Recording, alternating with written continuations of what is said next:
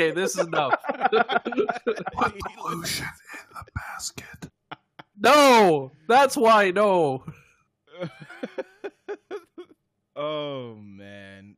Anyway, right, this- let's get We started. need to go live before we lose all the goofs.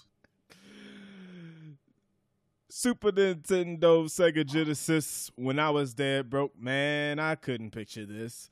Welcome everybody to the Screen Looker Podcast Show. I am your host Martin Ben, and with me today we have a full show with four guests, starting with the man and the Star Wars legend, Daniel George. How are you, sir? Star Wars, nothing but Star Wars. is is that someone's voiceover of what the music is supposed to be saying? That's what Bill Murray said 40 years ago on Saturday Night Live. Oh, uh, yeah. I don't. I don't watch old Saturday Night Live. Honestly. You're not born and around and cognizant and aware from 1977. no. Oh, okay, okay. No. Uh, also on the show, as you heard, we have deputy editor Rebecca Valentine. How are you doing today, ma'am? Martin, Mm-hmm. you you didn't tell me we had to sing. I. I, didn't prep so- anything. If you want to just do porg noises, he did that earlier I too. I don't off like the porg. You say earlier as if you're going to insert the porg noise before the intro. Hmm. It may happen You're off- before, it may happen afterward, but either way, the, the people will know what happened. Please, He's make just gonna it, cancel the please, show and just please make it the spoiler warning sound. he's, he's gonna cancel the show and replace it with an hour and a half of you making porg noises. no, I can't do that. That's too many. That's too long. Oh my god! If One I hour was- tops. If I was good enough at editing music, I would definitely turn that into you singing Star Wars in your porg noise. But oh. unfortunately, I'm not Wonder if I good could do enough at that. oh man! Other people Don't that are also me. on the show is oh, as you hear his dulcet tones there, it's Matt Mm. Becker. How you doing, my man? What up, Sam? Yo, bringing his own intro music. Oh beautiful. man! How And we do it? last but not least, we also have Mr. Rutkowski on the show. How you doing, sir? Hi, Martin. I am good. Thank you, sir. I'm glad you are well. Basic. Oh man. So I wanna I wanna get started today with the uh the usuals of things we've been playing. And normally I go last in this, but I figure switch it up. I'll go first this time. Uh, mostly because I have only been playing a little bit of things. Uh, and that is I checked out Injustice 2 during this free trial. And uh that game's pretty fun, guys. I I'm not a fighting game person. I'm pretty terrible at the game altogether. Um, I definitely am playing on easy to get through this story mode, but it is. It looks great. It handles great. It has like good mechanics. Uh, yeah, it's it's just fun. Plus, it's really fun to play as uh, as Supergirl, and she just walks and like hits people with laser or heat vision. It's fun. Uh, but anyway, that's like a game from May, so there's nothing current about it to talk about anyway. But uh, well, too bad Michael's not here. Yeah, I know we could we could go back and forth a little bit more on that, though he's definitely better at these kind of games than I am. I still think it's interesting to hear that though, because so I'm not. I feel like with most genres of games, there's at least some expectation that the game be accessible for people who just kind of want to breeze through it, like as well as having a little bit more of a challenging element depending on what it is. But fighting games are usually approached from the perspective of you know what you're doing. And so it's always interesting to hear about fighting games from the perspective of someone who may kind of know what they're doing, but you know, just just wants to play the game and just wants to be Supergirl and hit things with heat vision. yeah, Like I'm in that camp, but I don't usually touch fighting games because they they just kind of scare me. But you know, like I had a Pokken tournament a while ago, and sometimes you just want to be Lucha Pika. Exactly. Exactly. Well, the other part is is that Injustice is like has its own storyline and everything. So like the beginning of the story is all about like you seeing what happened to the end of Krypton, not from like Superman's family's perspective, but from uh, Supergirl's family's perspective and her before she left. So it's all like got its own different thing going on, and they follow all of that to like modern present day, and it's the other storylines and everything. But it's cool. I That's liked awesome. it. Uh, Mogo the Living Planet when? they have a lot of characters in the game too. Like way like I thought it seemed like there were less characters, but the baseline that they start you with seems like about the same amount as the entire like roster of the last game. So, yeah, it's uh pretty fun. Did you play as Hellboy? Uh I think that was DLC or No. I I literally didn't look at all the characters. I looked at like I think it is DLC. Okay. Because I don't think they had it in the free trial. I think you had to buy them because there were a couple of different ones you had to buy. Oh, But, uh, but yeah. Anyway, uh, Daniel George, you are playing one PUBG on uh, one Xbox One system. So uh, how is that going for you? I've played it. I don't need to go back until it's good because it's shit. I hate it. It's okay. So It's okay. from it's been a bumpy road for the the road to 1.0 in PUBG, but um, it's been paved with good intentions. Uh, a lot of things have happened in the last week, last few weeks. Uh, they added, they did three different waves of test servers to get ready for the 1.0 launch.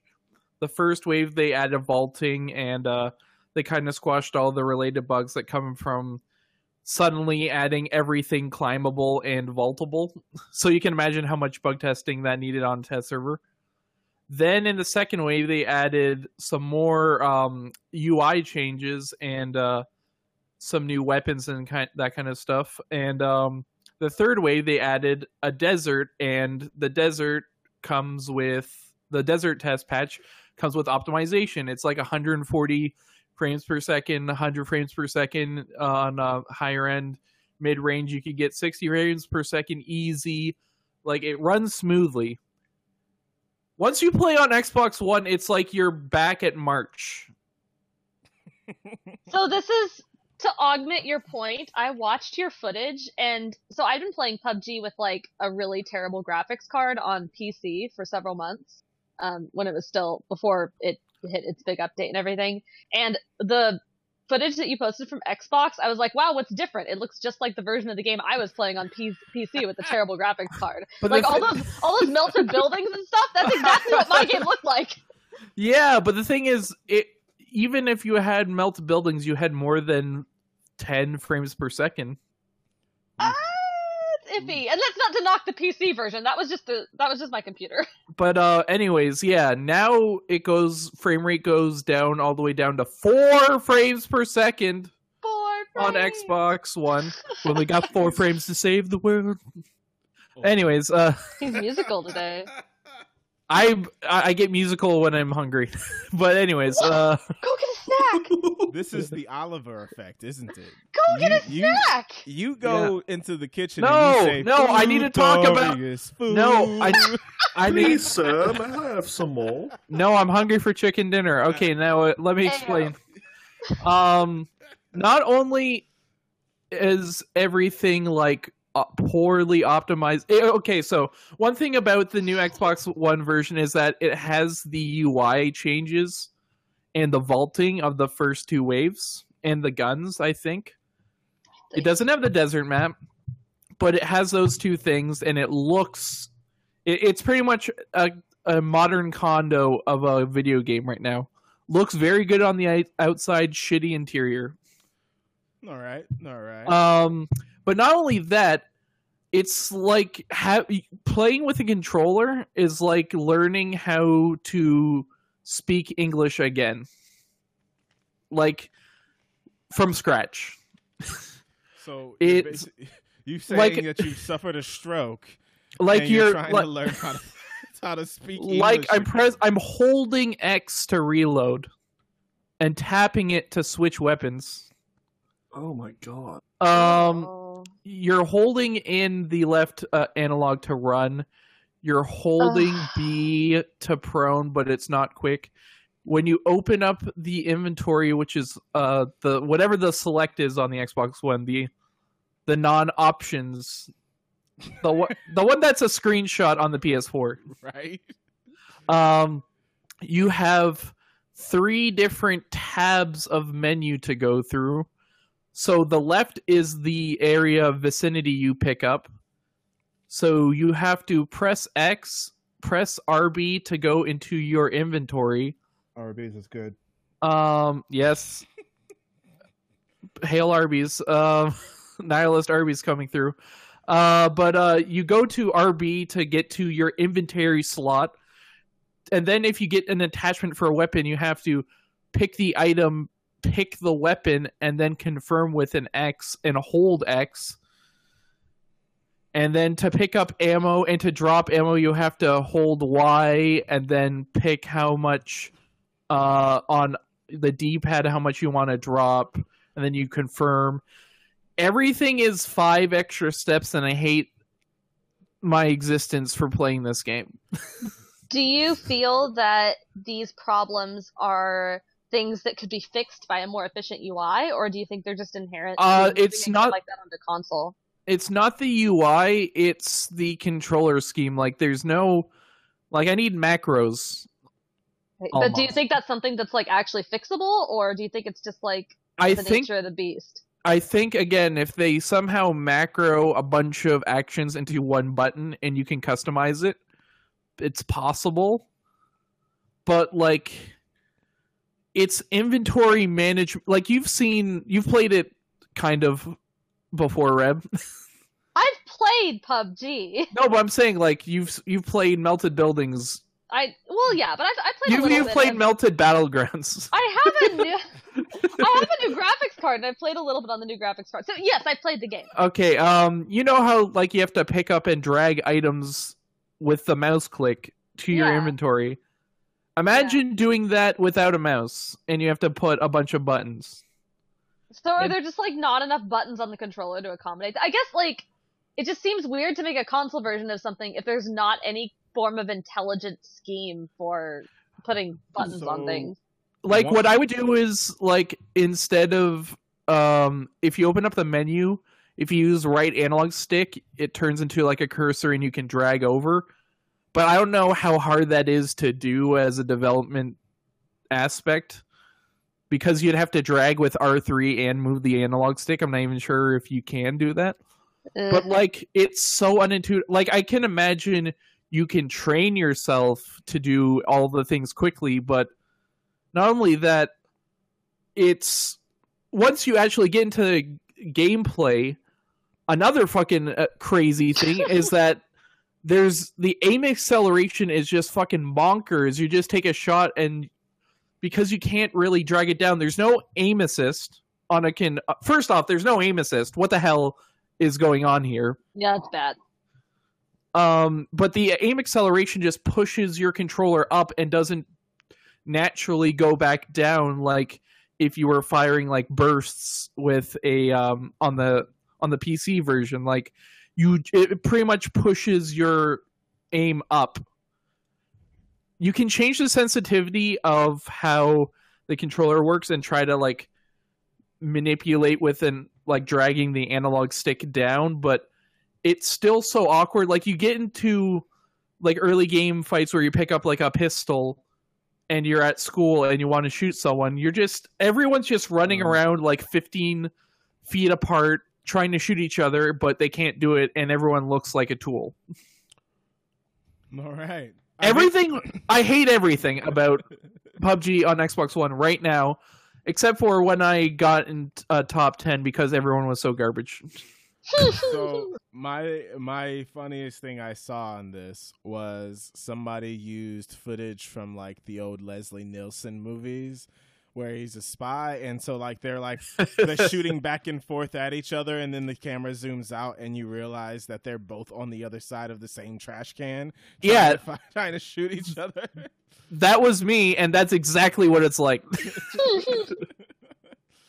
Oh yes, that was you. Oh man. So But like, you can't even hit people with a shotgun. Like, people are like ten meters apart. So I should actually like just find an Xbox somewhere and play this uh. because I'm al- well because I'm already bad at the game. How much worse could it make me? Oh, don't. That's that's like a st- that's like a star wipe to how bad it will be once you play it. That log just What? jumped though. What Yeah, could right, possibly like- go wrong? how much worse Oh. could I get at this game if I played against And- terrible people? Not only that, there's certain controllers that will just have a natural advantage. I forgot what they're called. They're like XCM or XEM controllers or something. Mouse and keyboard. the pro? No, no, no. mouse and keyboard. Mouse no, and no, keyboard you're not allowed mouse and keyboard. clicking. Um, Cookie clicker. I don't remember. Oh, what I was thinking called a reference Xbox. to E E3 2016, but you know, whatever. Yeah, guys. no. Good Um. That video Yeah, is no. imprinted in I don't want to talk about pub. Uh, can I talk about PUBG on Desert Map? It's so good. The end. I look forward to the game's 1.0 launch on Wednesday, when everything will run smoothly and fine. yes, yes, when everything will run smoothly and fine. hey Uh, Matt, this guy's obviously never been through the launch of a new World of Warcraft expansion. he thinks it's gonna be smooth. Smooth as eggs, as they say. Smooth as eggs. Who says Um, that? Manta, uh, or as we call you, Vodkowski, can you uh, let the people know what you've been playing recently? Yeah, I've made a couple of mistakes recently. Um, one of the games I've been playing was uh, I've been playing a lot of Animal Crossing Pocket Camp, which Yeah. is a very good way to suddenly lose an hour and a half of your life without really realizing it. Oh, Um, I've done some fun things. I've made a, a lost comic in my camp. I have currently made a maze where on one end there's a pizza box, and strewn about there are uh, porta potties. That's been good. hmm And the, my most recent addition has been a uh, a back alley surgery unit that I've installed in my camper. So that's so do good. you like? Are your is your character a surgeon? No, my No! character wears star sunglasses and a dress. Okay, No, I mean, look, that's- that's. Listen, Okay. Martin, this is a game where everything is cute and friendly, and the natural, normal human thing to do, what I have done, is to make a nice little camp with some couches and some plants and a pizza box in a very accessible place where everyone can get to it, and you invite squirrels and rabbits and cats and such to come to your camp and enjoy the couches and the pizza box. But no, Monta makes like horror movies. I don't really see So- a difference between what you do and what I do. yeah, yeah.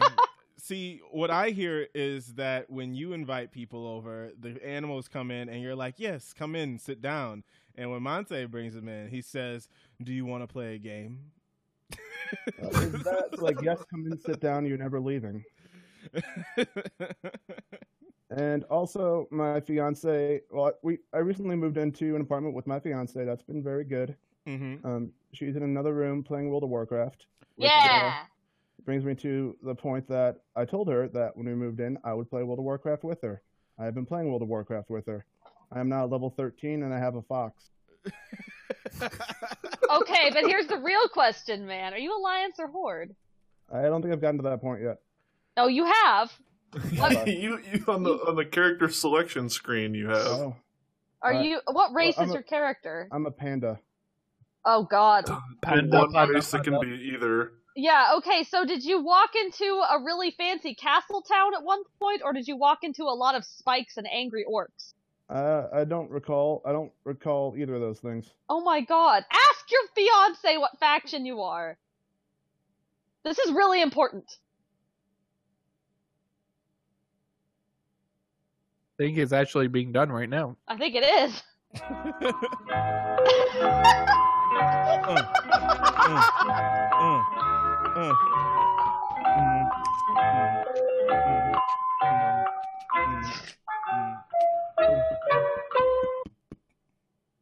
All right. Uh, did you ever find it out? Are you? Are you... Oh, I didn't mean to drive him off. If he's alliance, he can stay gone. yeah, yep well, while he's away, For the Alliance. while, oh, get out of here, Daniel. You can leave too. while he's away, uh, Valentine, what have you been playing to get? Oh my started till he comes god. All right. So I feel like I've been reviewing games for App Trigger nonstop since like E3, which is almost not an exaggeration. I think I had two weeks off at different points, but it's been just like nonstop. But I finally, finally, last weekend finished Finding Paradise um, by um, Freebird Games. Uh, same people who made To the Moon, little indie game that kind of took off a couple years ago, several years ago actually. It's an older, it's a little bit older. Um, but Finding Paradise was wonderful. It is beautiful and sad, and I don't want to spoil it for anybody. Um, it uses mostly the same mechanics as the first game. It's it's not like a difficult game. It's just kind of like walking around. Oh, he's gone. I'm sorry. It's just kind of like walking around and finding things. But it really relies heavily on its story, and its story is very well told. Um, without spoiling anything, the best summary of it is that it's the the themes are almost a reversal of the scenario from to the moon in a good way. I guess is a way to put it. But it's a really good game. But anyway, now that that's out of the way, I have had a whole week where I haven't been reviewing anything. And so I have been trying to finish all the shrines in The Legend of Zelda Breath of the Wild. And it's incredible. I'm so happy. There are so many shrines. There are 124 with the Champions Ballad DLC, and I am less than 10 away from having all of them completed. Did they add four? They did add four. And They actually added more than four, um, technically, because there are 12 others that you have to do, but the 12 others don't give you spirit orbs, so they, I don't think they count on the menu as part of your shrine count. They give you other things that you use in the DLC, but there are four actual shrines. Now that you've tried to do ridiculous stuff in Legend of Zelda, will you now try the jumpless run of Super Mario Odyssey? I will not. I will not do that. Have you seen it? Did you see it? No, I forgot to watch the video. I'm sorry, Daniel. now I'm looking to see if it's in the rundown. It I did I try to usually uh make it things that have things we can uh we can say or that we have uh, a lot to talk about um at least the general impression sense but uh I did not add that to the list for today. Okay, I feel like it's been brought. Okay, I'll bring it up another time. We'll we'll make a we'll make a thing of speed run trick of the year, and we'll bring it up in the game of the year podcast. Oh my god. Okay, I just gotta say for the record on the podcast that Monta is in chat right now and he says that he's Horde. He made the right decision. No, he, someone someone made the wrong decision for him. He was brainwashed because they're all part of a horde mind.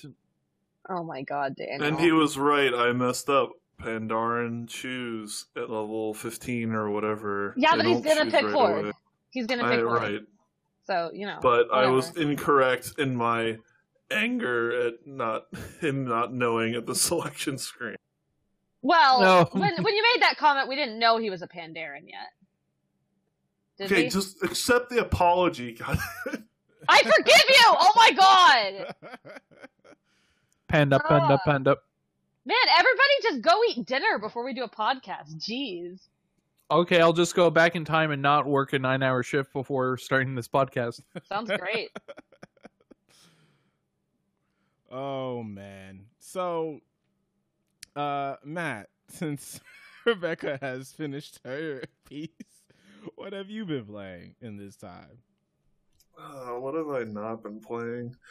Uh, I mean, it's been a hot minute since I've been on here, but I got that PS4 at uh, Black Friday. So I've been playing Horizon Zero Dawn. I finished Nier Automata last night. Well, oh, don't like, you Geoff Keighley that. the endings that matter. Um, I really love that game a lot. It's Yeah. it's does so many things that I haven't seen done in a, any other game. Um, there's, I mean, my only complaint is the side quests are so blah, but everything else is fantastic, and that the fact that they didn't include that on the ballot at the game of the for game of the year at the Game Awards this year was a travesty. Um, what else? Uh, hashtag cram. Cram. Hashtag cram. Uh, Divinity Original Sin, which is also fantastic, and I cannot wait to stream that with Daniel. Hashtag content. Hashtag Uh, DOS two. We're inventing a new DOS. dude, it's so good. It's so Hashtag good. new DOS. Okay, do you know understand? okay, I just said, do you know understand? I- do you know what the DM mode is about? Uh, kind of. Why? Because like, not understand? well, okay, I'm I'm talking about like, is it an entire scenario builder? Do you like? Can you just be like invent items and shit? Like, can you fully D and D in DM mode? Um, I think you can't like invent items. I don't think. I think you have to use preset stuff if that's what you mean. Mhm. Do you mean like can I say like oh here's this barrel and like you can like or like here's this wand and it has these crazy stats or does this or whatever? Is that what you mean? or kind of like how do does are you building a new world or are you just here's something that happens like can you do you create the dialogue with the characters? Do you create new characters or like rename their characters and say they have dialogue options? Like or is it just like a free roam? Um, I think the idea is it includes a bunch of pre-made like levels that you like a DM can use to string together into a campaign, but it's not and I mean you can make your own levels too, I believe, and I I think you can do like pretty much everything, but I'm not sure about the dialogue stuff. like is it modules it's like a full on like I think their idea was just like a full on modding package. oh okay Like in the a lot of the stuff in the Steam Workshop is like specifically for that. Like and I think people even brought in their own art assets. It's pretty open ended. I'm just not sure about dialogue and I'm not sure how you can force certain things to happen exactly. That's the one thing I, I mean I haven't had any chance to play with that, so I can't answer that Okay. specifically. I look it forward seems to- super open ended and like it would be interesting to try that, but yeah once we go through the game yeah, you know, all 150 uh, hours. Yep.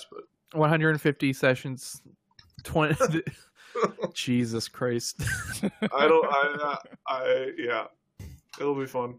yep i can't wait to look for oh, i look forward to paying for mods on the steam work oh Hashtag new DOS. i can't believe they tried to pull Hashtag that off Not Bethesda.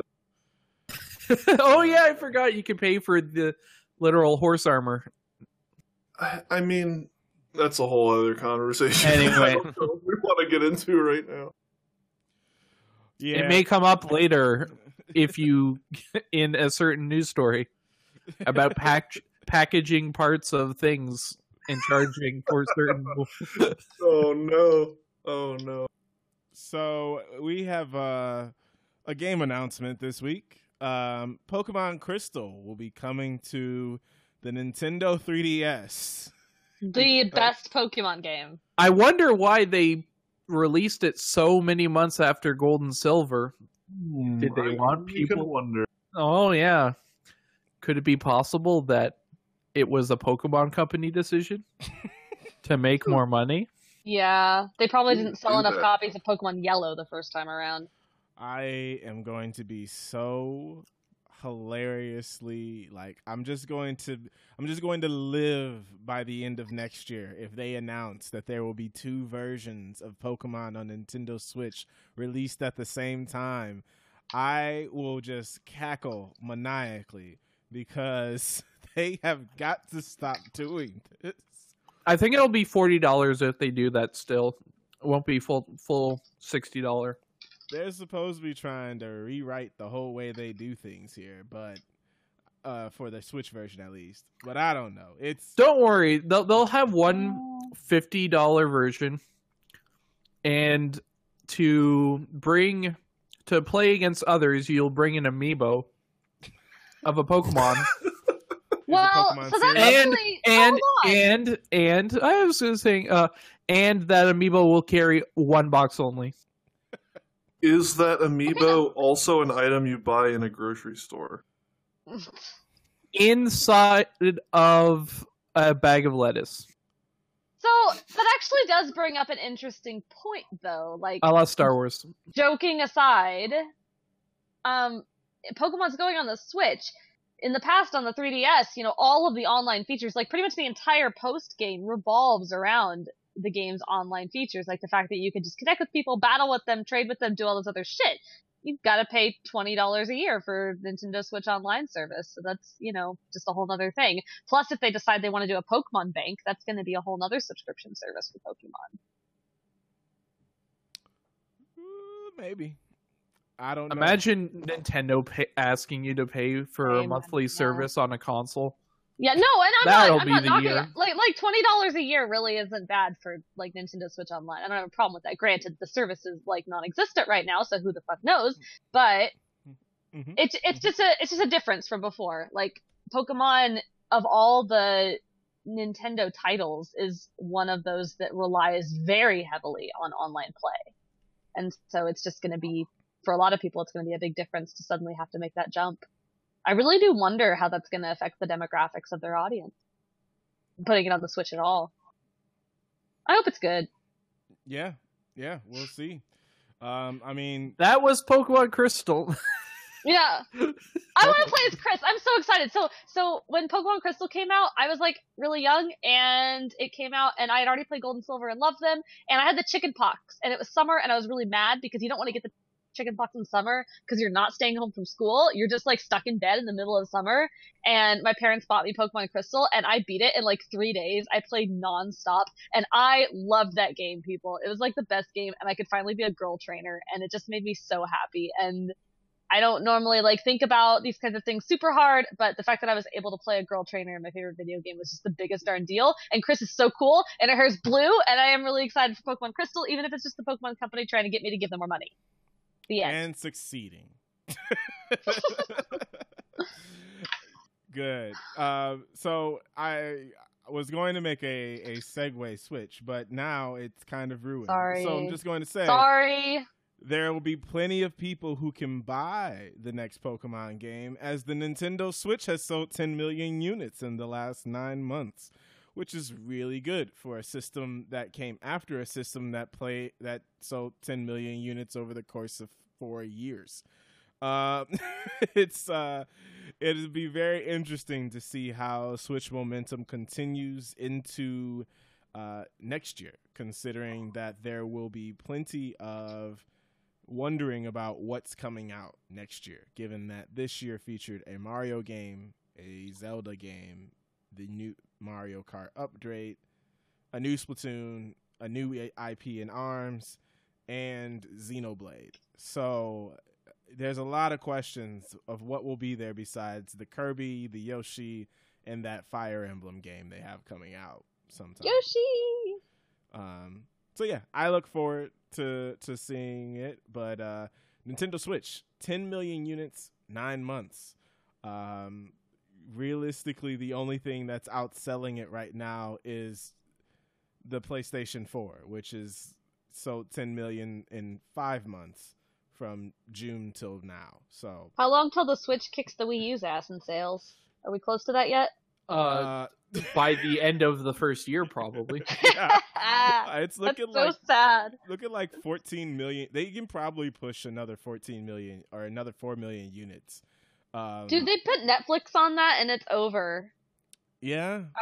I was Yeah. watching Golden Girls on Hulu on my Switch during breakfast this Oh, morning. I had, ce- I had I had cereal, I had coffee, and we had Golden Girls just sitting there on the table, screen propped up, playing during breakfast, and it was it was just incredible, man. Thank you for being a friend. It's a good Travel show. down the road and back again. This is a really Harmony- musical oh. episode. Your heart Uh, is true. What is Anyway. happening? A pal and a confidant. I'm so happy you know that show. Being true to your heart is also the key to Yu-Gi-Oh, Uh, uh, yes, Yu-Gi-Oh. the heart of the I- cards. I don't. Power Oh, of that was- friendship. You've That- activated my trap card. Oh my gosh. Kaiba! You've activated my trap card. Yugi. I my favorite part of that show was when they would yell, "I call upon Blue Eyes White Dragon." Um, My favorite was Kaiba always pulling off a "you didn't win" move. Like I'm just going to jump off this building.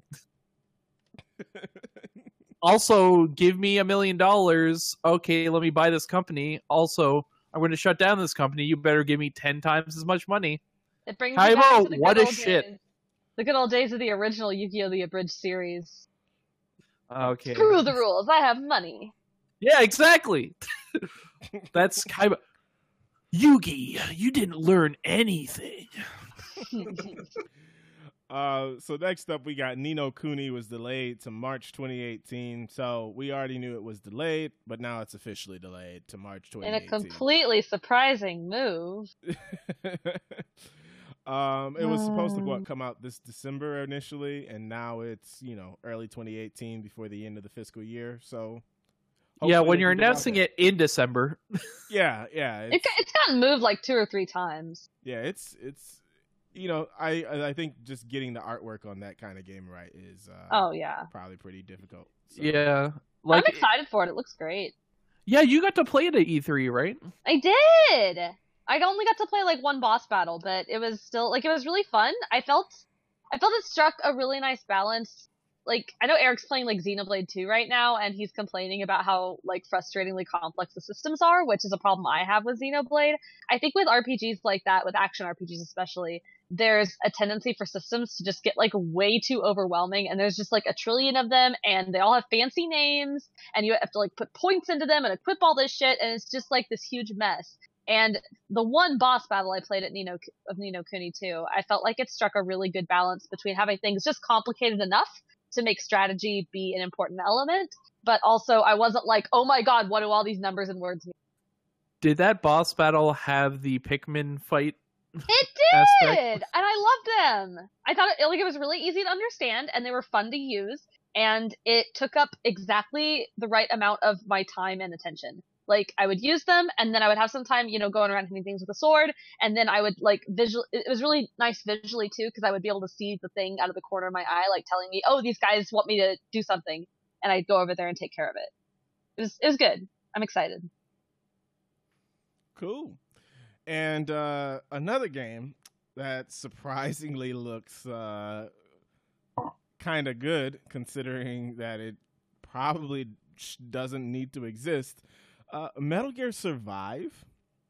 Um, I now does did anybody else expect this game to even get a trailer before it came out? Like I thought this was going to be like Konami being like, "Well, we started this. Uh, we're just going to kind of just throw it out there and, and hope somebody buys it." But No, uh, I, I- forgot about it completely. yeah, I knew it was it had to be delayed because I'm like, wasn't it supposed to be? Uh, I, I I don't know.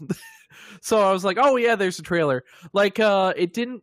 It got some to- Tokyo Game Show like little trailer, and then now it's got English gameplay. And I covered it for App Trigger. It, if you, okay, think of it this way.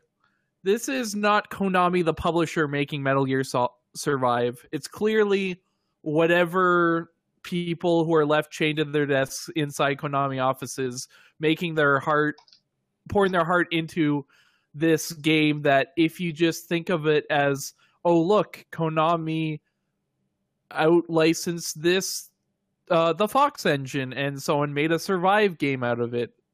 Like it, it's pretty much if you look at it that way it looks fairly interesting. You got you can make fences and you kind of build your own base, but you have to go into poison fog to uh, to get better items, but then you have to uh, gather resources quickly. But then you have only melee weapons, but you got to find better uh, weapons and armor, and it's kind of like the base building aspects of Metal Gear Solid Five: The Phantom Pain, but with a more kind of like low survival horror aspects like you know low resources you got to manage your resources you got to build up your stuff like it seems like an a long slow burn horde mode and i like that Yeah, yeah. We'll we'll we'll ultimately see what it will be. But like Matt said, I completely forgot this game even existed until this gameplay trailer came out, and I was like, oh, did not realize that was happening. Uh, i like the uh, what i put in the post. Hold up. Hold up. This looks good. What? What? This isn't right. Oh man. So the the next thing, um, Take Two, who is our overlords that produce the NBA 2K18 and Grand Theft Auto series, is creating Private Division that will host mid uh, mid level games with higher budgets. Things like um, what they compared it to was Hellblade: Senua's Sacrifice. Um, and so they have a couple of different studios, including Obsidian, that will be underneath this label. And while I agree that more of those games should exist, um, this isn't the first time that this has happened. Um, if anyone remembers the UbiArt and like the idea that Ubi was Ubisoft was going to have a ton of different uh, or be working on a ton of different games from their higher level developers that wanted to get off and underneath the franchise grind. Um, I appreciated all three of those games that came out underneath there before I never saw another one from them again. So, but ubi art UbiArt was a uh, game engine proprietary to ubisoft though Yeah, but that's what I'm saying. Like they were supposed to use that as an idea of like, hey, you know, if you guys don't want to work on like the big budget games, it looks like Michel Ancel is the only one who is able to turn his desire to make his game into this whatever the heck is going to be uh, beyond good and evil. Um, and maybe I don't know. Did, no one who watched that trailer can tell me what that game's going to be. because it's, It's- literally like a box of tools right now you just have a bunch of tools and an engine left over from something Um, and and so for for this thing though, like I'm more or less interested to see what actually happens. Um, you know, obviously Ubisoft did make Mario and Rabbids this year.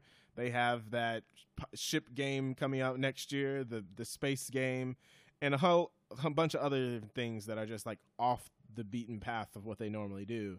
So I'd be very curious to see what's actually going to come out of this private division um, with the uh, with Obsidian working with them, um, as well as the couple of other pr- developers that I actually had never heard of.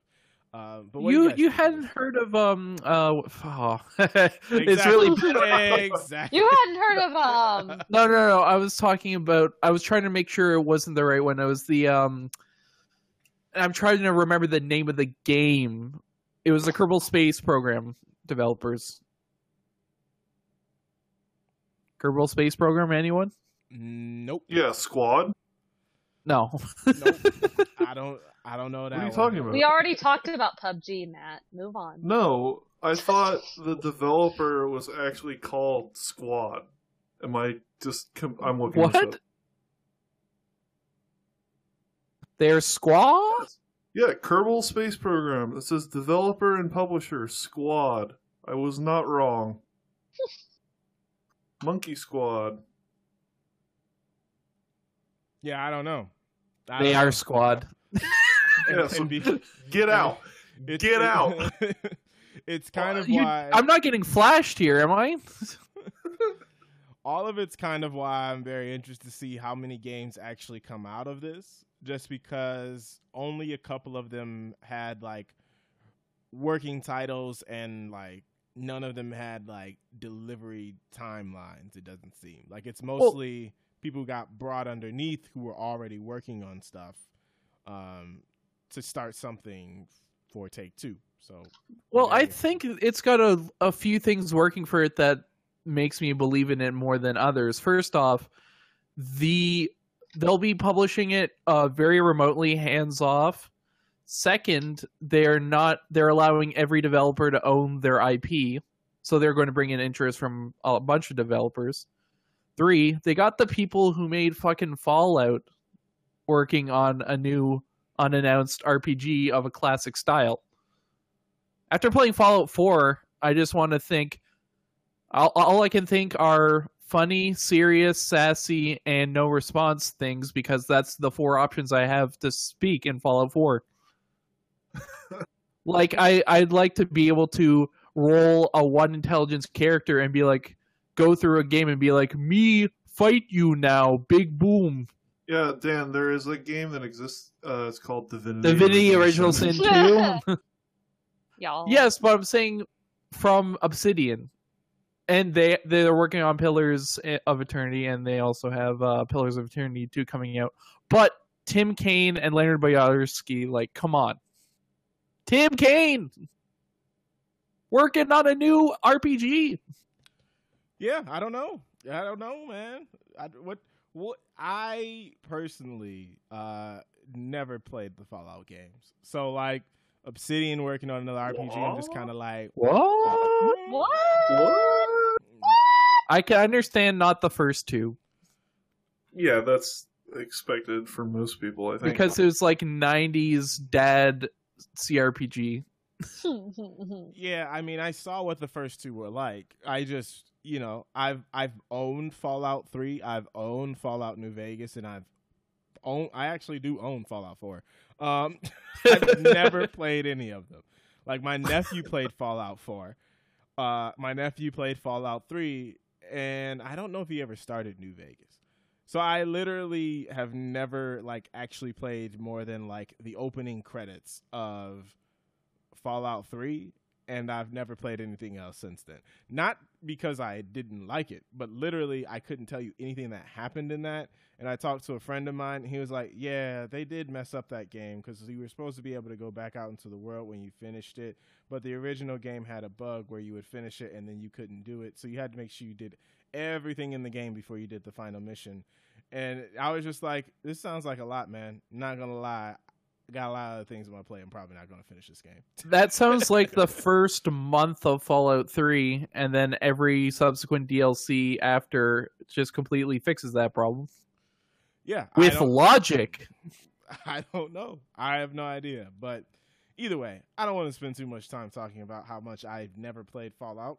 Uh, but I wanted to talk about some games that I feel like could be anticipated games of next year that are not from like the big publishers. So or not the big publishers, but from like the big manufacturers. So like obviously everyone has like their Xbox games that they want to grab. There's the PlayStation games people want to grab, and the Nintendo games people want to grab. But then there's a lot of other stuff out there.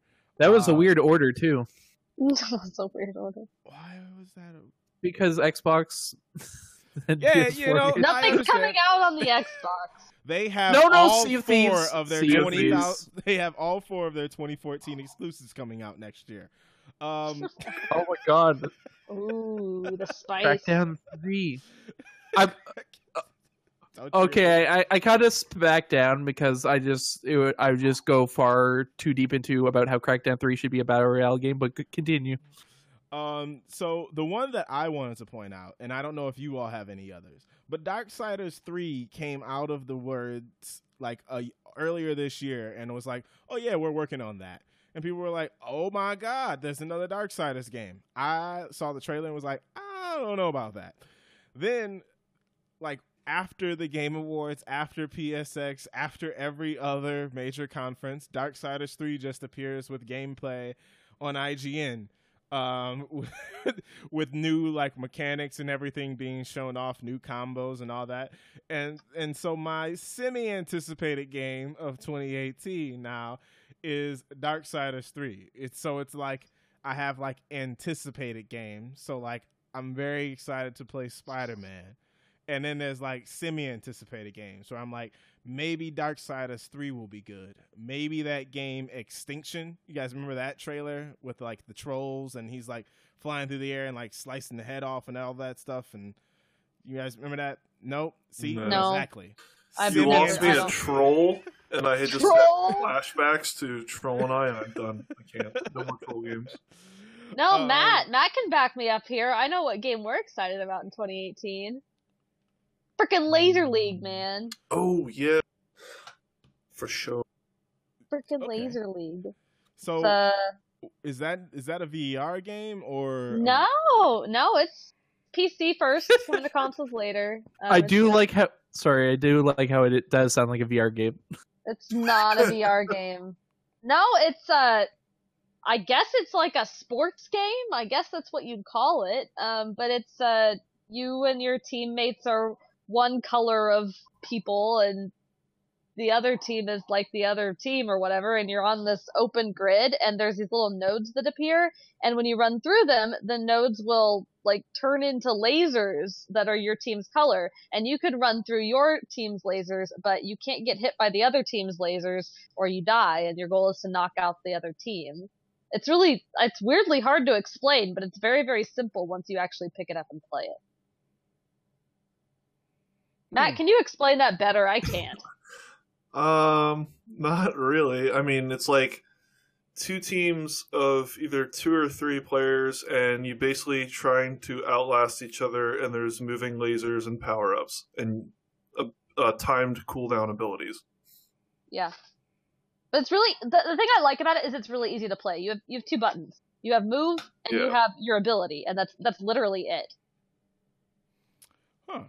Well, You should I mean- watch Rebecca's gameplay video You should. on YouTube. It's will give you a good idea, and she actually is smiling the entire time. Am I? yeah, I, I uh. skipped through it. I didn't watch it because I experienced that firsthand. But the entire time I was skipping through, you were just like had the biggest grin on your face, and I only watched it because you mentioned that in your write up. You're like, clearly, I love this game because I can't stop smiling. yeah. I like playing video games. I'm excited for that, and then I maybe this is like a little too. It's not really AAA, but maybe it's a little too big big name to qualify for what Martin was asking for. But I'm really hoping we get a 2018 release date on Ori and the Will of the Wisps. Oh yeah, true that. Microsoft Studios published game. Yeah, yeah. No, that was just the harken back on the indie. I know it's Moon Studios, but it's Microsoft, and yeah. I know, I know. It's not an indie game. I know I was joking about I the know. pushback. Yeah, Dear audience, Daniel was full of salt a couple years ago because people kept saying that Ori and the Blind Forest was an indie game. that's true. it's not. It's but we've already gone through that anyway. Uh, Wargroove. Yeah, that was War mine. Groove. The Advanced Wars game that we never, we never saw. That's if Focus Home games don't count because Vampyr, Vampyr, and Call of Cthulhu would both be some I look forward to because they were also 2017 quarterly release dates with no release month, and then suddenly 2018. okay. All right, all of that sounds good. I am uh I have like a few others that are just kind of sitting out there, but I don't really like it's one of those things where they all just sit on the tip of your tongue where you're like, "Man, I really I forgot what that game was, but it's going to be pretty cool." That's kind of what I have going on for a lot of other games. Uh I was reminded the other day that Anthem is a thing. I had Oh, forgotten yeah. all about Anthem, and I don't I don't remember what I saw for it, but I was just reminded that it existed. I remember everyone being like, "Oh my god, look, it's Anthem!" Like and then nothing. online, online, seeing the reaction because I was there and I was like, "Oh, okay, some future, some not Destiny is on my screen." Yeah, it didn't look that exciting. Also, the trailer was really weird, remember? Because, like, at first it sounded like the characters were talking to each other, but then it turned out to be actually players. Oh yeah, they they pulled off the uh the um oh, what did Jim Sterling call it? But it's pretty much the per- the fake chatter. Yeah, it was oh really yeah, that was it, it- awful. it, w- it was really stilted. It was just odd. Uh, let me get some loot, XD. Yeah. Yeah, Basically. Yeah. Anthem. Ooh, Anthem. I Anthem. But I remember looking online and everyone's like, "Oh yeah, Anthem was my like best game of the the show." I'm like, "What?" And the What- show being the week of E3, I'm like, "Are you fucked?" I, I- like I feel like that's a very personal attack, but yeah, it's, it's pretty it's pretty personal there, Daniel. Uh, I I, I still can't direct to the understand it. I don't get it either, man. I don't Are get it you fucked? Are you fucked? Like in I've a got- year where they had Frog Fractions 2 on the showroom floor. No. Oh, Uh, I've What, got what are we two. thinking on Anthem? Are we thinking a 2019 release date? Are we going to see it at E3 this year? Uh, I think it'll be fall 2018. I'm just my my natural inclination now is just to assume everything's going to release a year later than it actually. Oh wait, is. 2018 is a year from now. Uh 2018 March- is like two weeks from now, sir. No, no, I mean like like fall 2018 is like eight, 10 months from now. Yeah. Because it's still technically fall, even though there's five centimeters of snow outside in Toronto. Ooh, send on my way. They um so my thought on when it will release is mostly that the trailer that they showed showed a little bit of gameplay. And uh, Oh that- yeah, just like the division did when they launched. Gameplay. Right, like it was a little bit of walkthrough gameplay. So Anthem can certainly release next year because they have like the general gist of everything that they're going to do. They have the character models, they have the environments, all that. Will it That's be good if it releases next year? I have no idea. Destiny released the year that it was an uh, a year after it was announced. It could have used some more time too, but uh, Well, I think Maddie. Jokes on you, they have your more? money. Becca, did you say you had a couple more Huh? anticipated games? Yeah. Um, I got one. I can't believe Rebecca forgot. Ooblets. Ooh, and Mineko's Night Market, both of those. And um, isn't the last episode of Walking Dead supposed to come out? Oh, The Oh, yeah. finale of Clementine's story. This last season? the last season. Oh, Well, I, it Yeah, depends on if you qualify Telltale is not big anymore. Yeah, I guess that's kind of questionable. I mean, it's it's 25% smaller, but Oh, I don't- Whoa. Get... Are you fucked? they said pretty much John Rigatoni of uh, the board, John Riccitiello, but uh, what? he said the the guy for who used to be the EA head and is now the Unity head, and he's on the board of directors of Telltale. He said we're looking into uh, new technologies to streamline the development of our games. We're getting Unity in our games. Uh, Makes sense. It should He's be better. synergizing. Money flows. Got to, got to, got to. Gotta hustle. Bop, bop. Um. So What? you know, it's a Prince song. It's it's yeah. At one point, he has an ad lib where he's like, "Got to, got to, got to." Bop, bop. It's it's a part of the song. That's like that's like part of the strings that are playing. Anyway, um. So the last thing we have. um, actually, before we move into the last thing we have, I'm just gonna do a side note here to just say, uh, so Destiny 2, guys, um, just to let you know, it's not a good game. Uh, just just throwing it out there. Whatever. Let you all in on a Oh, secret. But when you play Destiny 2, you play Destiny, and by extension, you play all of the Yourself. best things about Destiny. Oh and my then at the end of it, as Daniel said, you end up playing yourself. Because all they're doing is they are playing the exact same game. People got mad that they gated off content in Destiny 2 when the new expansion released. You know what they didn't count on? Having PC players gets people who actually care about things when you try to shaft them with stuff. Because they did the exact same thing on console and folks just bought it. Now it's like, okay, so you revamped the entire engine, you created brand new modes, you did all these different things, and then you cut off all the stuff that was new and good and made us stick back to the old game, which everybody hates. So it's Destiny 2 is bad. They need to get their stuff together. And I honestly was excited for this game at one point. And then all of the stuff that they've done since like the moment they announced your character has to be brand new because we have a new character creator. And then you turn the game on and the character character creator is the exact same character creator. There's nothing different. There aren't new tattoos. There aren't new colors. There's nothing different about your character as it existed in one game then shifted to the other. There was no reason why they had to create a brand new game experience anymore. It's stupid. It's dumb. I hate that game. Um And if Destiny 2 is on your Game of the Year list, are you fucked? Do you hear that? That's the sound of your cares being overplayed by the sound of money.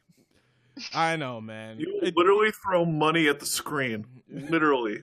So Destiny 2 is also the second highest grossing game of the year. So yeah, man, I whatever. Uh, and that doesn't even include BattleNet sales. So who knows how much it sold on PC Oh, in addition to all of what it sold on console. So it's second biggest game of the year outside of Call of Duty, who became the biggest game of the year in one week. That is so upsetting.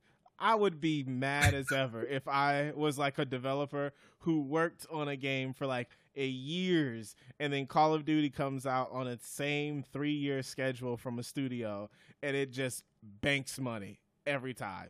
Doesn't matter how good it is, nothing. It just banks money every time. Oh man. but it's good this time. Daniel, Hmm. But it's good this time. You can it? watch people open loot boxes on Look. Normandy Beach. Look, uh, it was Are it you- are you about to defend- Are you about to defend it opening a loot box on Normandy? I really just Crazy ain't the half of it. Oh wait, that's a line you get only if you watch the Josh Duhamel led story. Josh Duhamel. Is that how you pronounce that guy's name? No, it's Do Duhamel. Is it really? No. Okay, so wait, which one is it, Daniel? Because I've been doing Do Duhamel this whole time. No, come on. Or Duhamel. I don't know how to pronounce his name. I just don't think of it. Josh Duhamel. Duhamel. Is he Canadian? No. Ugh. I, we were just trying to figure it out. I was just trying to see if we were going. I thought this was this elaborate tie-in to the Canadian fact of the day. That He is from North yet. Dakota, which is almost Canada. Okay, close enough. You, you hear someone from North Dakota, you and you they're with their Newfoundland wife. You'll be like, I yeah. don't know. Yeah, it's Yeah, either yeah. uh, any of the any of the northern borders of Canada. They all they all have the accents there too. Even the What's a Maine accent? Uh, I don't know. I've never been to Maine. I'm from Wisconsin though. so They I don't really have anything. It's nothing like too noticeable. They have water. Sir. That's what I've learned. Sir. They got nice not like- lakes. Baston, Oh man. Baston. So- lobster. The the last thing we have today is More accents. all of Wait, the accents. Wait, I'm still Well- not quite sure how Martin feels about Destiny 2. um, let's see. Uh, Better no, so- Call of Duty World War II is better. Well, I feel about Destiny 2 about the same way that I feel about the decision made by the FCC. Um, and- There's that segment. Here we go. Hey, hey, you got to get it in there somewhere. So, net neutrality, a concept that exists whereby internet traffic will flow freely between all devices without any stopgaps. Uh, it is one that has been protected by the FCC and had an even more uh, uh, uh, what safety protections put in place for net neutrality under the Obama administration that was passed through the FCC as well. So, as with all things that have happened that were good previously, they're now attempted to be undone. So net neutrality is currently on a new path to be fought in the courts um, because of an FCC decision. In was it this week or last week? Last Thursday. Last Thursday. So last Thursday, they made the decision that they do not want to enforce rules surrounding net neutrality as it relates to ISPs. And now we are at a new crossroads where this has got to go to court and all these things like that. So, Maddie B, if you would like to explain a bit more, because I gave the brisk overview, but you can probably give a little bit more in depth of what happens now that the FCC has voted not to enforce its uh, any laws regarding net neutrality. Yeah, I mean, you hit the major points. Um, so now that the vote is through, uh, two things will basically happen. Uh, well, the first is so no matter what people tell you, including the FCC, the law or the ruling that they passed is not in effect right now. So I think even the um, the FCC themselves were like, "Hey, look, we voted on it and nothing happened. See, we told you." It's because it's not even in effect yet, which is just mind-boggling that they thought like I don't know what the fuck their problem is. So it is not in effect yet. It has to go through the Federal Register, and it gets that takes like several months. And then once it's in there, then it becomes into effect. But realistically, what's going to happen before that is there's going to be numerous lawsuits by tech companies, um, consumer advocacy groups, and pro net neutrality groups, and um, other. Uh, I think states, even states themselves, I think New York is planning to fight it in court, but basically say this is like illegal or like fighting it, like you're it fighting against the ruling, and Congress themselves can even overturn the ruling, which realistically is a not an easy path to take because Congress is like, I think it's 65% Republican or something like that. And people, despite this being a very much a nonpartisan issue, people will vote based on their party. So mm-hmm. that's it's basically going to be an uphill battle, but the fight's technically not over but it's going to be rough and it's going to take a lot to get that overturned. Yeah, I think I think that's mostly, you know, what is the most difficult part about it. Like other times when these things kind of come up, at least having the FCC on the side of or at least stated to be on the side of net neutrality you know helps in all kinds of cases where you come against ISPs for throttling and things of that nature. I mean, the most poignant example of all of this is you know Netflix being throttled by Comcast and having to get a Comcast direct input in order to be able to get the streaming speeds that they want to be able to do 4K as opposed to being able to go through like you know other sub vendors of like web traffic um AK the check cleared. Yeah, like so they they pay them, and now all of a sudden, you know, your Netflix doesn't feel throttled anymore. But you know, I think that realistically, like all of these other companies are going to continue to come at the idea of this, um, and we just got to hope that Google's not evil. Like all of everything hinges on Google not being evil and working with Facebook and everyone else and not being like, hey guys, we're an ISP too, but we don't think this is a good idea. yeah, I think a lot of them a lot of them have said in the past that they were for net neutrality. Recently I haven't heard much from some of them, which is a little disheartening and I don't know why. And. I hope they step their shit up like because I remember Google very openly was saying we are for net neutrality, um, we are for the open internet, things like that. But then come around vote time, I didn't hear anything. They could have easily thrown something up on their front page, you know, the most visited website ever, every single day, and they just didn't. So that was kind of weird. Yeah. Um, I, I so there's some. Yeah, go ahead.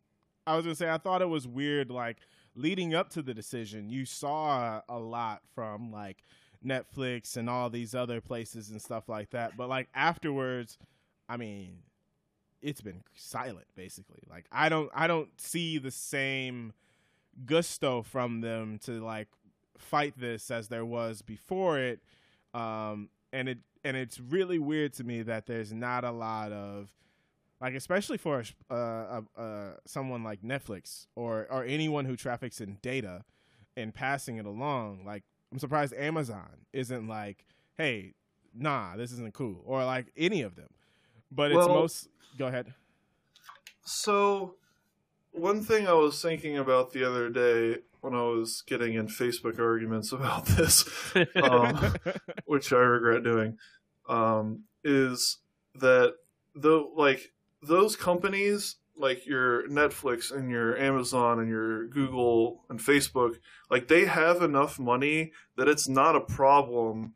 Realistically, like yeah, it kind of sucks. Like they'll like they can pay the ISPs to get their fast lane traffic and to get their content like not blocked, etc. Like they have enough money to do that, and like sure, it kind of sucks that they have to do that, but in the long run for them, they're not going anywhere, and that's one of the things that the FCC or the people who are against net neutrality try and spit back at us is, hey, like your internet's not going to change, man. Like it, it'll be fine. Like yeah, sure, Netflix will still exist, and it. I guess like for them, it it's just a matter of oh, they have to fork up some more cash.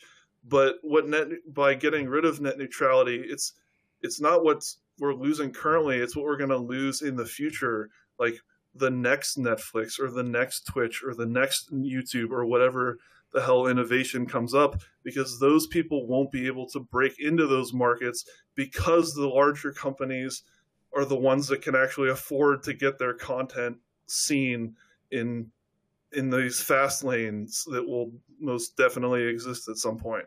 So that's really frustrating for me is seeing people say like, well, we didn't have net neutrality before, so like the internet will be fine if we like just get rid of it again. But like that's just like they're like, oh, net neutrality stifles innovation. It does the exact opposite it's so black and white and i don't understand how people don't like how people aren't seeing that Yeah, it's. It, I did read an article once where they were like, you know, we don't really want the government getting even further involved in this. Like, look at the telecom industry. Look at what happened to it, and it's like, oh, you mean the industry that got so big that it kept having to get regulated to get smaller every single time? That's what ends up happening. Like, when there's no regulation in it. That's why you know AT and T is in like households across the entire country because it was just AT and T at one point, and we broke things down. And there's just like in my area right now. So this is the biggest thing with like all this stuff too. Like obviously for people who are in large cities, like there's a lot of competition. But even then, even in a city, like I'm 15 minutes outside of Atlanta, there are two options two options for what you're going to do for internet or cable. And depending on what neighborhood you live in, those are going to be your options. Like they're like cable companies are already or ISPs are already ridiculous in that they pay like apartment complexes to be like the sole vendor in neighborhoods. And so that's already one way they already like overstep boundaries. Like I don't even know how that's legal. You shouldn't be able to do that. Um yeah i mean that's one of the biggest also another thing that frustrates me about people who argue against or who agree with the fcc's decision is they're like oh well like the government shouldn't regulate isps because it, it should be dictated by the free market. But so many people don't have an option so there is no free market already. Like this isn't just about like the Title II classification of internet service providers like that vote isn't going to magically fix that verizon and comcast and time warner whatever own these giant monopolies and control uh, like control all the internet for a, an enormous part of the country Like that's not gonna. This isn't gonna fix that. That's like a basically a whole other problem with infrastructure that needs to be fixed outside of net neutrality. And like I don't understand why like people think, oh well, then just switch ISPs. You can't. Like you literally where do these people live? Where do these people live that they have these like catalog of ISP options? Because can I move Yeah. there? I don't think that exists. So like, I- there's a bunch. So like, Wichita has like some decent options, like here in town, because we're you know a decent sized city. But pretty much outside of Wichita, there's basically like one, maybe two companies that you can go to for internet. Like it's it's ridiculous. well just think about this like not too long ago AT&T was buying Time Warner like that like until it came up as an antitrust thing because obviously um they were about to buy Time Warner which I mean everyone was talking about how it would affect like you know all of like time and all these other different industries but like Time Warner Cable is one of the biggest cable providers in like my hometown. And there's two options AT&T or Time Warner. If AT&T buys Time Warner there's one option. There's not multiple options. Like Google trying to get into major cities makes sense but Google's not trying to lay down infrastructure in all of these different places in these rural counties.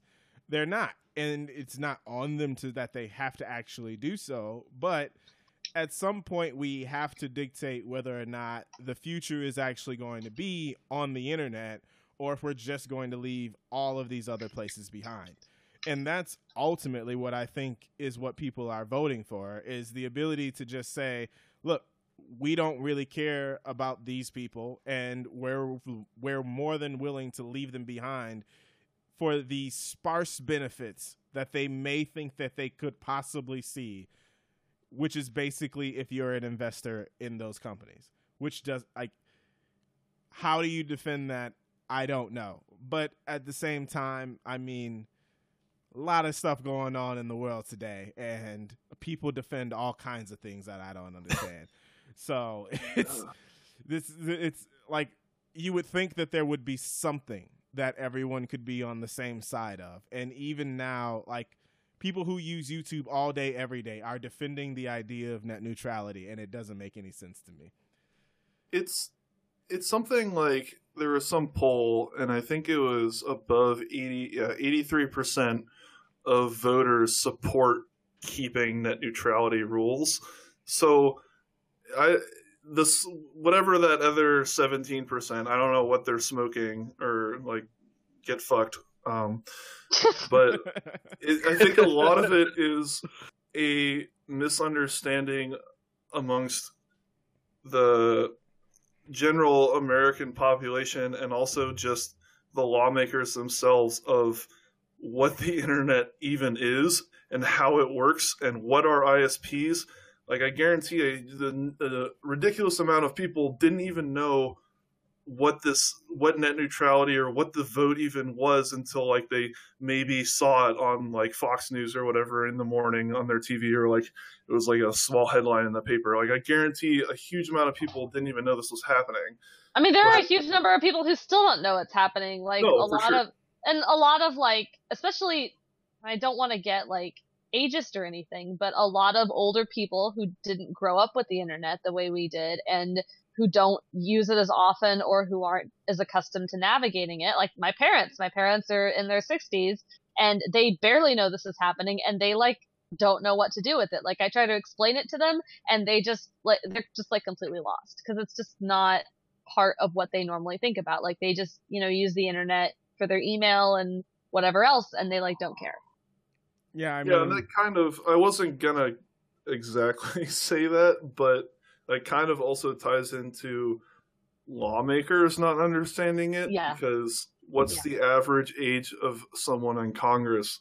It's the Like- oldest Congress in history, according Yeah, to like- uh, I can't remember what website it was, but they did the math. It's the oldest Congress in history. Right. And that's not to like blanketly just say, well, old people don't understand the internet because that's like a shitty generalization, but they're, It's but a old series people of don't understand the internet. yeah. Like people They're in all a larger percentage. right? Like all, not all people who work in technology fields understand technology. Like there are Yeah. subsects even within that. Like I work in healthcare. When there's traffic issues on the internet and we have to explain it to people, we have to figure out how to best explain it to all of our clients because most of the people don't actually know anything about what we're saying. So when we say, well, level three was seeing a DNS attack and every or what I don't think I said the right thing. Um, either way, no. I said DNS, didn't I? D DDoS attack. God. So it is seeing that, and we're like, all of our traffic is affected because all of the traffic going through that channel is affected. So that's affecting all of these people, not just us. Like most of them are just like, mm-hmm, mm-hmm. Well, we, w- let us know when you think that it'll be fixed, and we're like, all right. Well, we're just sitting here, we're here with you because we don't have any control over this. Uh, but people I don't. like regularly have to explain at work why we can't just magically go on the internet and create a website that does like anything that they want to do. Yeah. Like in like in a day. Like they don't understand why that can't be done in a day and I'm like, okay, come on now. Look, we can just take this person's music and just put it in our company YouTube video, uh, our company video, put it on YouTube, and sell it to clients. There's no problem there. None at all. What is It's- copyright? people not understanding what ISPs are is really the issue because like they just think like oh I pay Comcast and they give me internet but like without net neutrality it's not even that it's they are now can become the gatekeepers of what content you receive like people worry about oh the government is controlling what I can, can and can't see on the internet or like they can see everything that I'm doing. Well, you're now giving ISPs the ability to do exactly that. They can say, "Oh, I don't want you to go to Netflix because I want you to use Xfinity Stream HD or whatever the hell garbage they put out instead." Mm-hmm. Oh, and we can also see everything you search now and like we can actually log it because before you can't like they're not supposed to do that and like and I don't know what they do but like now they know everything you do and they can control everything you do and charge you whatever the fuck they want and slow down your shit and whatever and I just don't people don't understand that at all and like it's the most I think if you can just I bet a huge number of people if you just tell them hey this thing got passed now, so you're going to have to pay Comcast an extra like 60 bucks a month. I think that alone, while, while I think the price in the long run is like the least of my concerns, I think that alone can get people to wake the fuck up. Think of it this way: just look at the uh, telecommunications company Telco ADSL. You just get email, World Wide Web, 500 megabytes of trans free transfers for thir- 29.95. Then you get the uh, for five extra dollars, you get the Pathfinder option, which allows you to access Google, Yahoo Search, WordPress, Flickr, Blogger, Wow. Bing, YouTube, Ask Jeeves, Bing. and the Wikipedia. Oh, wait, this isn't um you get, you know, international for 5 extra dollars, you know, web.de, India Times, BBC, maybe $5 for news section like Digg, CNN, why is Digg in there? CNN, New York Times, Wall Street Journal, Los Angeles Times. Maybe five dollars uh, more for the playground option, which allows you to access Steam, Real Arcade. What the fuck is Real Arcade? Anyway, uh, Full Tilt Poker, EA, World of Warcraft. Maybe you get the ten dollar Hollywood option, YouTube, you know, Joost, Hol- uh, Hulu, TV.com, ESPN, Netflix.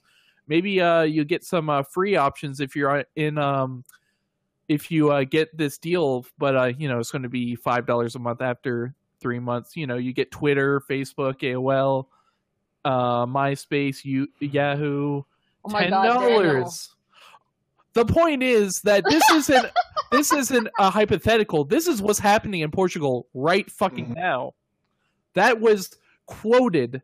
These are the things that are being uh, uh, offered to people as incentives for more than uh, for more than your thirty dollar option. Five dollars to access fucking Amazon a month. You know, the other part about that is is that you know if you don't spend enough time talking to other people outside the United States, you don't realize how ridiculous it is the some of the things that we can do.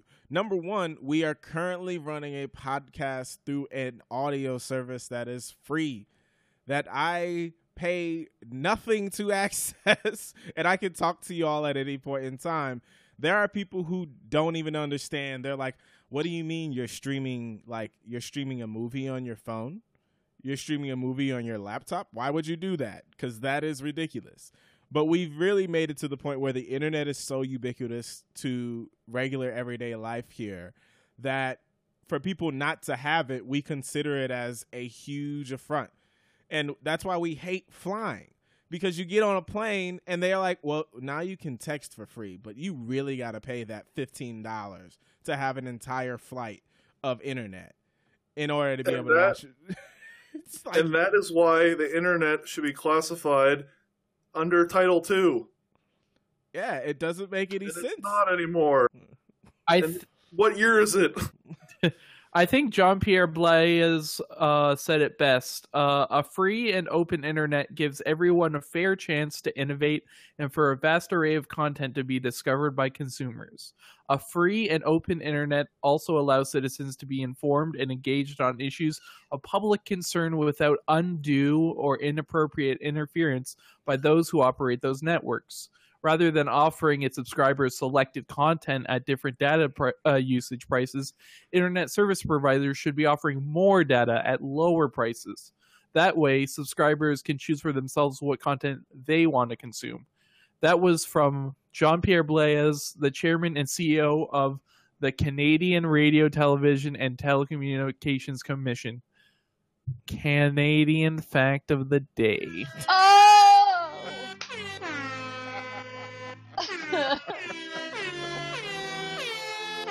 Oh my gosh. Have I you had your believe finger on that button the entire show waiting for him to do that? He knew I was teeing it up.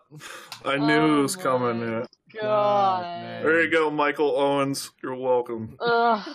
So this is all like sucky, but realistically on this podcast, I'm sure we are preaching to the choir. So what's the bottom line? Call your reps? Is that where we're at right now? Yeah. Um, call your reps, write your reps. Uh, midterm elections are next year, so do a nice little reminder uh, that that's happening and that you're an active voter. Don't write in Nick agree- Saban because you don't think the other side is a good idea. Stop be- doing this. To be fair, Nick Saban saved the Democrats. Don't s- stop this. Just vote for the other side. It's not that hard. Your principles. Sorry, like just no, just no, just no. So Nick if Are Saban. go all to- 441 are all 441 up for election in 2018? No. no, No. not everything's up. Um, Um, but anyway, go ahead, Matt. Sorry, I didn't mean to interrupt. But yeah, don't you're, all- vote Nick Saban. you're good. That was that was a fair uh, a fair comment. Um, go to if you go to battleforthenet.com, they have a very quick thing for that will r- immediately write to your Congress rep and a button that you can literally press and it will just call them. And they give you a script and you can just read the script and it takes 10 minutes. Um, but just contact them, tell them you are voting if if they are up for re-election next year make sure that they know that you know that and what your thoughts are. And also focus on the people that are in your um, that represent you in your is it precinct or whatever the word is? Because if you aren't someone that elects them they might more than likely they won't really care that much. So if you focus on the people that you literally can elect then they you they have there's more of a chance that they'll listen to you um, so just call them. It's not hard. Fax them, whatever. I don't. It's 2017. Fuck it. Fax them. Um, just just got- tell them. They got email faxes now. And and the other thing I would say to note is like make sure that you're telling them like what are your options in your area currently? What do they even offer you? I found out when I went back home that AT&T offers a very similar plan that I have here to my uh to my brother. It's a completely different price. The package has a completely different output and it costs more just because they don't live in the same area with the same number of people. And like I said, there's two options: AT&T and Time Warner. You only have two. There's no there's no Spectrum, there's no Comcast. And even then, I'm pretty sure Spectrum is owned by somebody now. If, are they I don't even remember who they're owned by. They bought somebody. Um so yeah, there there's a lot of things you can do and you can say and do it. As as the late great Shia LaBeouf says, just do it. anyway, Wait, why did you say late great? oh, but no one's gonna hear from Shia for a while. Uh, Oh. um, He will not divide us. So let's let's leave out on that note. Daniel George, tell the people where they can find you. You can find me in my internet haven in of Canada. Oh, Uh, you can- go. Oh no. oh no. Uh, you can also find me on i uh, Twitter. It's Daniel George. I'm always online. Not just in Twitter. I'm just always online. Oh, okay. It means it's easier to be mad. Mad online.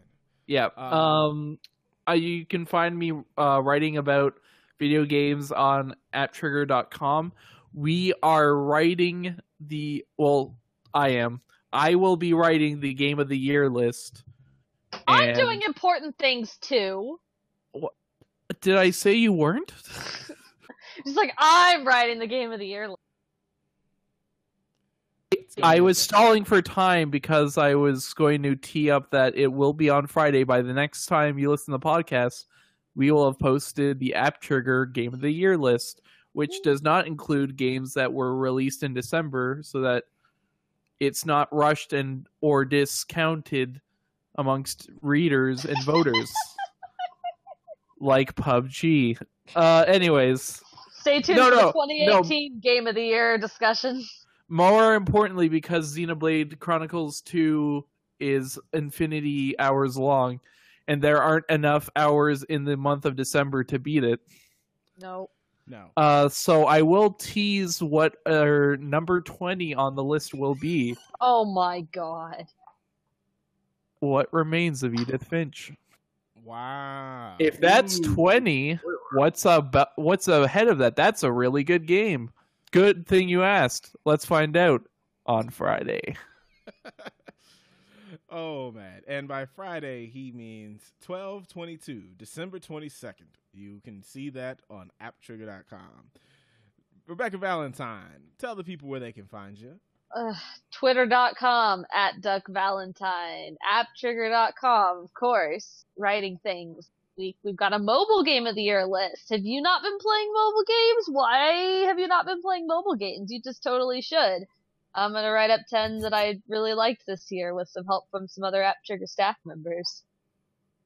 All right. And uh, Matt Becker, where can the people find you? Uh, apptrigger.com. I will have 10 best exclusive PC games of 2017 coming up. Uh, and then on all the social medias at Hulk Crouton. All right, and you can find me mad online everywhere. I'm just kidding. Um, you can find, you can find me at gotmab21, and you can find the show at Screenlooker Pod on Twitter. You can find Screenlooker Podcast on Facebook, and I'm not gonna lie, I need to be better about Facebook. Twitter's easy because I have it on my phone, but I don't do Facebook most of the time, so not gonna lie, things could be better there. But you can find us there as well. Um, and then you can catch the show on iTunes, Stitcher, and SoundCloud, or all your favorite RSS feeds. So, before we get out of here today, I'm here to say it's time to kick ass and chew bubblegum. And I'm all out of gum. Have a good night, everybody.